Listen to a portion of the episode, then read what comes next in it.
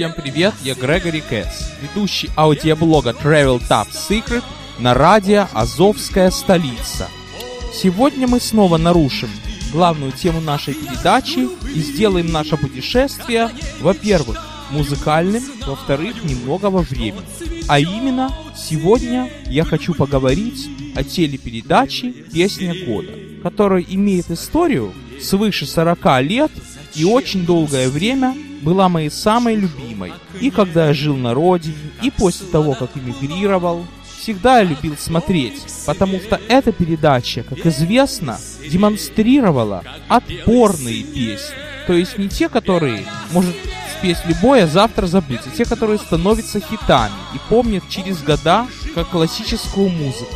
Но о том, как я впервые о ней узнал, рассказывать бесполезно. Помнится одно, что вот папа хочет на магнитофон записать песни 84.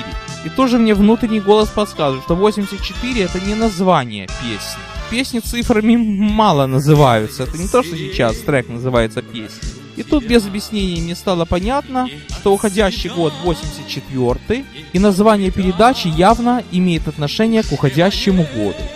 И с каждым годом так, песня 84, песня 85, 87 и так далее. Телевизоры тогда у нас были черно-белые. Но тем не менее, обстановка в залах, где проводилась песня года, была настолько праздничная, все сверкало, все сияло, что даже отсутствие цветности на телевизоре не зажимало, как говорится, праздничную обстановку. Ну, скажем так, чем она отличается от утренней почты, которую я тоже очень любил.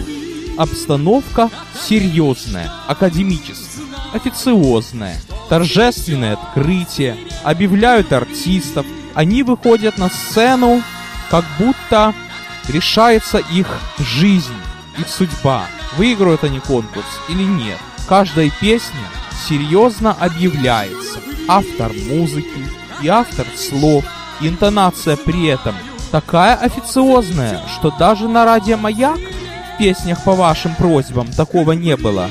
Там просто говорили, а здесь официозная интонация такая. И так каждый год.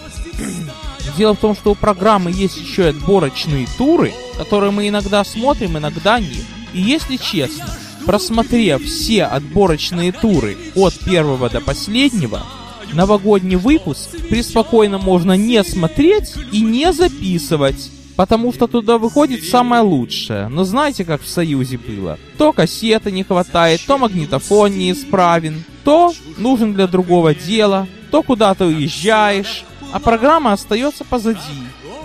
Так что поймать и совпасть это было не всегда так. Более того, мы могли иногда на все лето уехать дом отдыха, на дачу. Так тогда это было абсолютнейшим образом не сейчас. Ну и короче говоря, больше всех я ждал песни 87, потому что тогда у нас магнитофон был, тогда уже вникал музыкальный вкус, и по законам жанра 1 января 88 года, когда транслировали сей фестиваль, я был не у себя дома.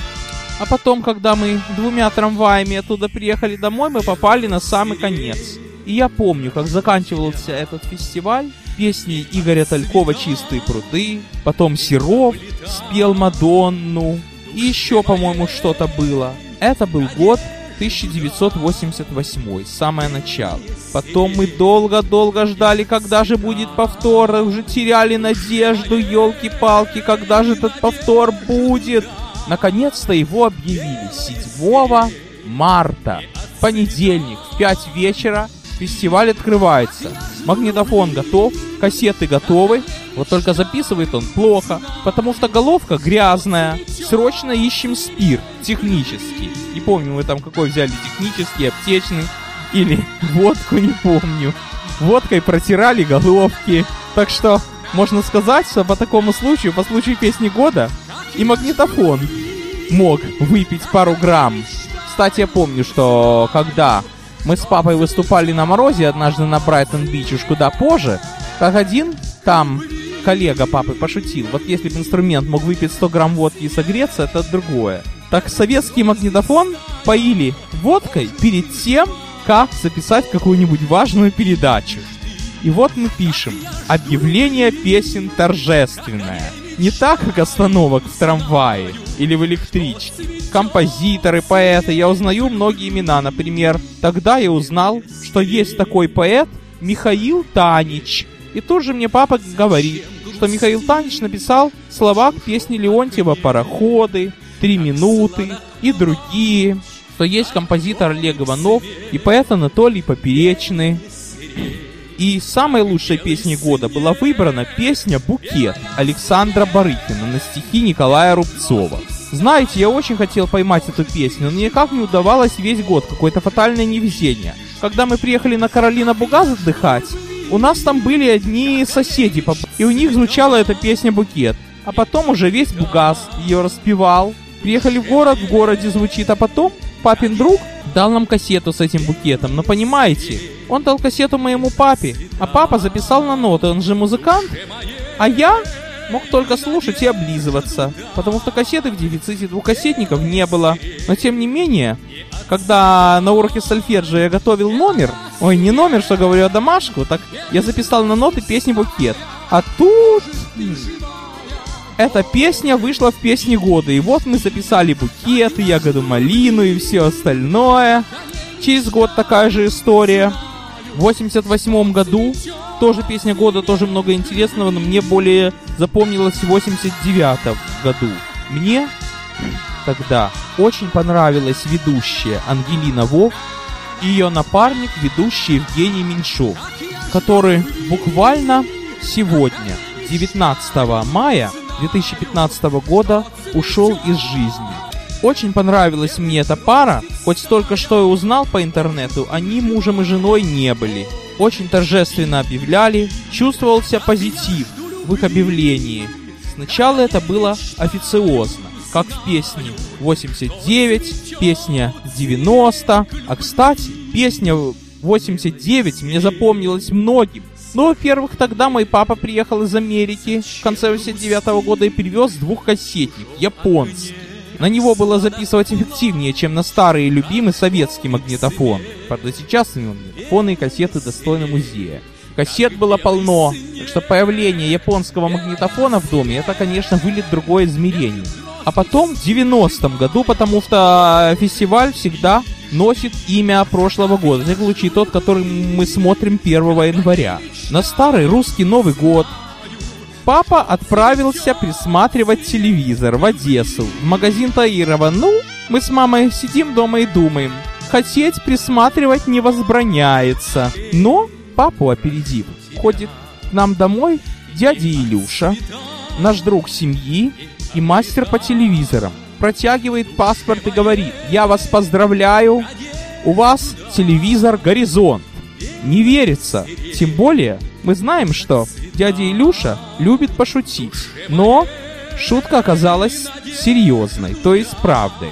Затаскивают телевизор домой, и, наконец-то, 3 февраля 90 -го года звучит повтор этой программы. И тут я имею истинное удовольствие посмотреть свою любимую передачу еще и в цвете.